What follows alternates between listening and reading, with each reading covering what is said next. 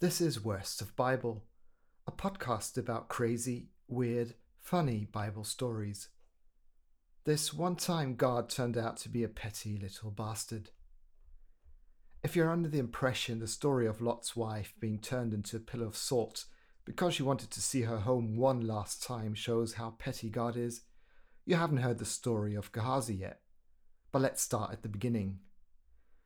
Naaman is a mighty commander fighting for the king of Aram. Unfortunately, he's also leprous, which sucks. So when Naaman hears of the prophet Elisha, who is famous for healing people and even raising the dead, he sniffs a chance to be ridden of his illness.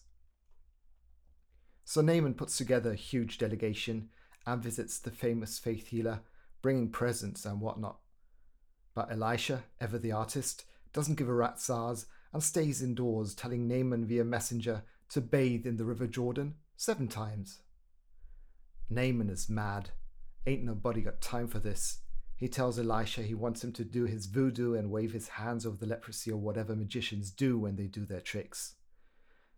Naaman's servants beg him to at least give the bathing thing a try. At long last, Naaman agrees and jumps into the river Jordan.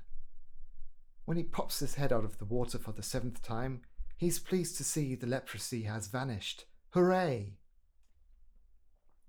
Naaman is relieved, and he wants to show his appreciation by showering Elisha with presents. But Elisha declines, as he was only doing his job and whatnot. Enter Gehazi, the prophet's assistant, who thinks to himself, What the fuck? Here I am serving my hours off every day, and my boss doesn't even consider a little bonus. So Gehazi makes out to follow Naaman's delegation. Catching up with him, Gehazi lies to Naaman, claiming the prophet is receiving guests and would like to bestow a talent of silver and whatever else Naaman can spare.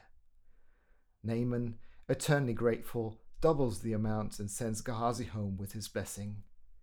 But then everyone finds out, and since God is really mad about Gehazi's little ruse, he has the prophet punish Gehazi. Gehazi is stricken with an incurable leprosy which he will forever pass on to all of his descendants. Yes, I shit you not, because Gehazi, in a moment of weakness, gifted himself a little bonus. Gehazi and all of his children, grandchildren, great grandchildren, and their children were to have leprosy and never be healed. Talk about guilt by association, eh?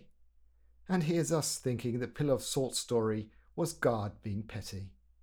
Source 2 Kings 5. Follow here and on Twitter, and visit worstofbible.substack.com for more stories like this.